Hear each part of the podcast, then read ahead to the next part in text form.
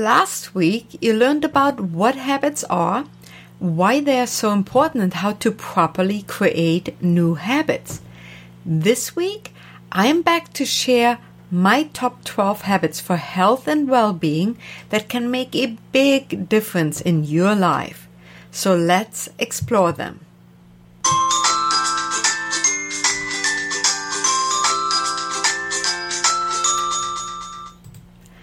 Hi, my name is Biggi Fraley. I'm the arthritis coach.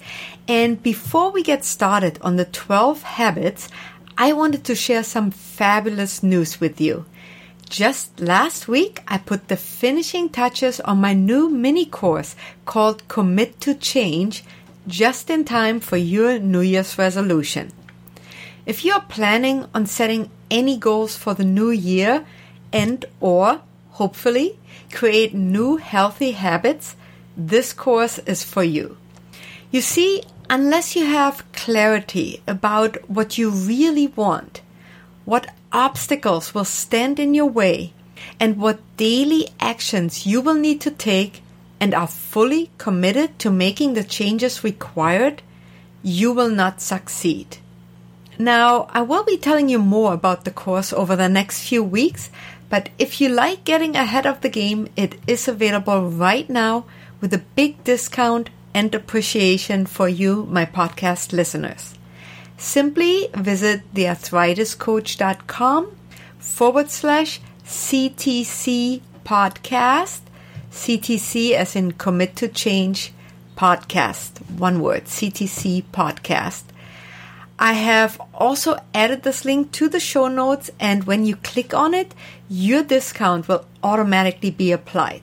Just go to thearthritiscoach.com forward slash CTC podcast. And now, let's explore my favorite healthy habits, starting with number one be in the present moment. You may have heard about living in the present moment a million times. It might sound woo woo, but it's really a great way to create new ha- habits for your optimal health and well being. Why? Well, here's why. Being in the present moment is a gift. When you live in the present moment, your past is not invited into the room. It's gone, over and done with, and it has no power over you or your present. When you invite your present moment to take the stage, you also alleviate worry and concern about the future. Practice gratitude daily. We have so much to be grateful for and to be upset about. It's called life. There are upswings and downswings.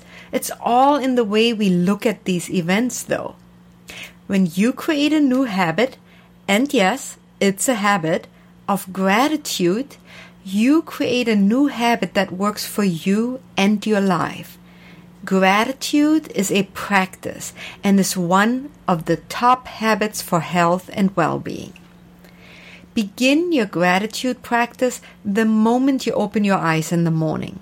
It's so easy to focus on how grumpy, tired, and not ready for another day of work you are. However, when you open your eyes and are grateful for another opportunity of a new day, then you begin to move into your healthiest and highest state of well-being on all levels. Well-being, of course, means your physical health is intact. However, it also means you are well in mind and spirit. Take a look around and see any small thing to be grateful for, even if it's coffee. Think about a world where coffee becomes extinct. Sounds outlandish, but the point is clear. There's so much to be grateful for from the coffee we drink to the air that we breathe. Take some time and get into the practice of gratitude. Have quiet moments each day. We all have such busy lives, but it is essential to quiet our minds daily. Take a few moments each day to just be quiet and still. If you have to go to the park or step into your car for a few minutes of quiet during lunch break, then you can choose to do so. If you want your few moments of quiet to begin your day with, then do this if it works for you. Many people like to end their day with a few moments of quiet as well. No matter what time or place you choose, make certain to create a new habit of getting quiet and still daily. It's in those moments of quiet and of stillness where you find all you need to know. Answers to things you're not thinking about come to you. Did you ever go look for your lost keys and wound up finding something else completely unrelated? This is similar to how being still works. When you're not focusing on something, the answer sometimes becomes apparent. Smile and laugh. If a focus on health and well being is your goal, then smiling and laughing are two of the best habits you can create for yourself. If you have to, Put laugh out loud on your daily to do list. You won't be sorry. Laughing and smiling release endorphins, which are also known as feel good hormones, and decrease the release of cortisol. Cortisol is a damaging stress release chemical. If you want less cortisol and more endorphins, then it's important to laugh out loud at least once per day find things to smile about. It's not that hard. Watch a funny video or movie, or find and read a joke online. Laughing and smiling daily are great habits to learn. Practice one act of loving kindness to self daily. What does improving your health and well being have to do with being kind to yourself? A lot. We all have a tendency to give up our power and turn our happiness over to the care of others. We wait for love, adoration, attention, and affection. However, what we don't realize is that our well being and health are our responsibilities. In order to have a healthy and fit spiritual and physical life, you need to pay attention to yourself once in a while too. It's okay to love and nurture yourself. You don't have to give all of your power away to others like your family, friends, or colleagues. You can nourish and treat yourself kindly.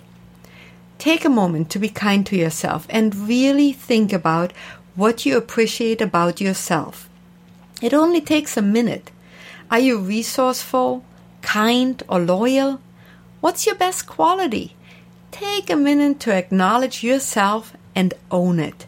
It's not being conceited, it's being self loving. Practice one act of loving kindness to someone else daily. Once you get in the habit and practice of being kind to yourself, you will come to understand how important kindness is to overall health and well being. We all need kindness, each and every one of us. Get into the practice of being kind to yourself and then make that an extended part of who you are and how you show up in the world. Being kind to someone daily doesn't have to be elaborate or difficult either. It only takes a minute, even if you just hold the door open for someone. How about that smile we discussed earlier? Remember, smiling releases endorphins, and when you smile at someone, they can smile back at you, causing lots of feel good hormones being released on both the giving and receiving end. Smiling takes a brief second, but can change someone's day.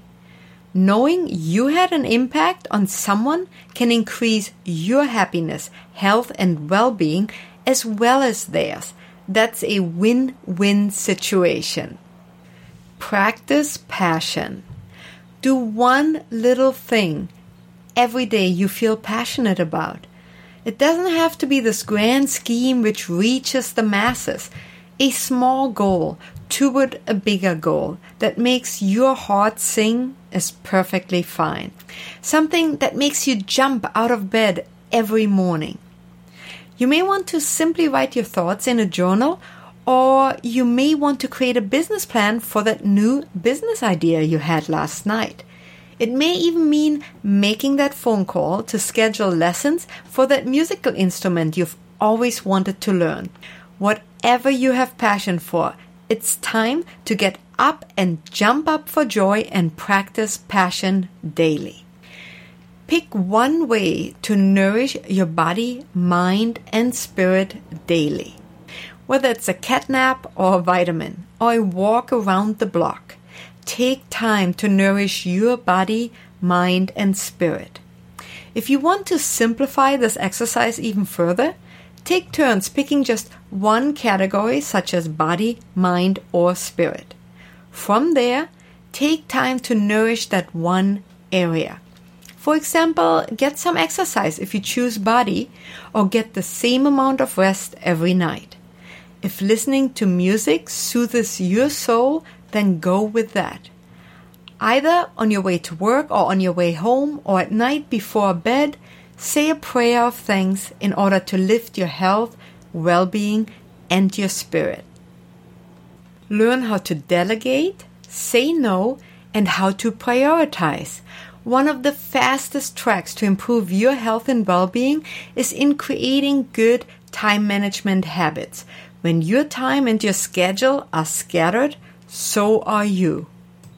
Communication is vital to your well being too, because when you hold things in or stuff them down, you become ill. It may manifest itself in the form of a sore throat or another type of illness, but it will manifest itself one way or another. Asking for help is one form of communication which will help you move forward in improving your health and well being. Delegating tasks is another. Saying no when you know you're unable to complete a request is another helpful way to keep your time management skills sharp. Practice the habit of letting go. There's a lot of talk around the concept of letting go. You may hear people say, just let go. It's not as simple as that. Letting go is a practice and it takes time. You need to practice letting go before it becomes a true habit. If you are someone who overreacts, take on the practice of holding space for a minute or two take a moment to regain your composure and step away from the situation for a moment. In stepping back for just a moment, you are actually taking on the practice of letting go.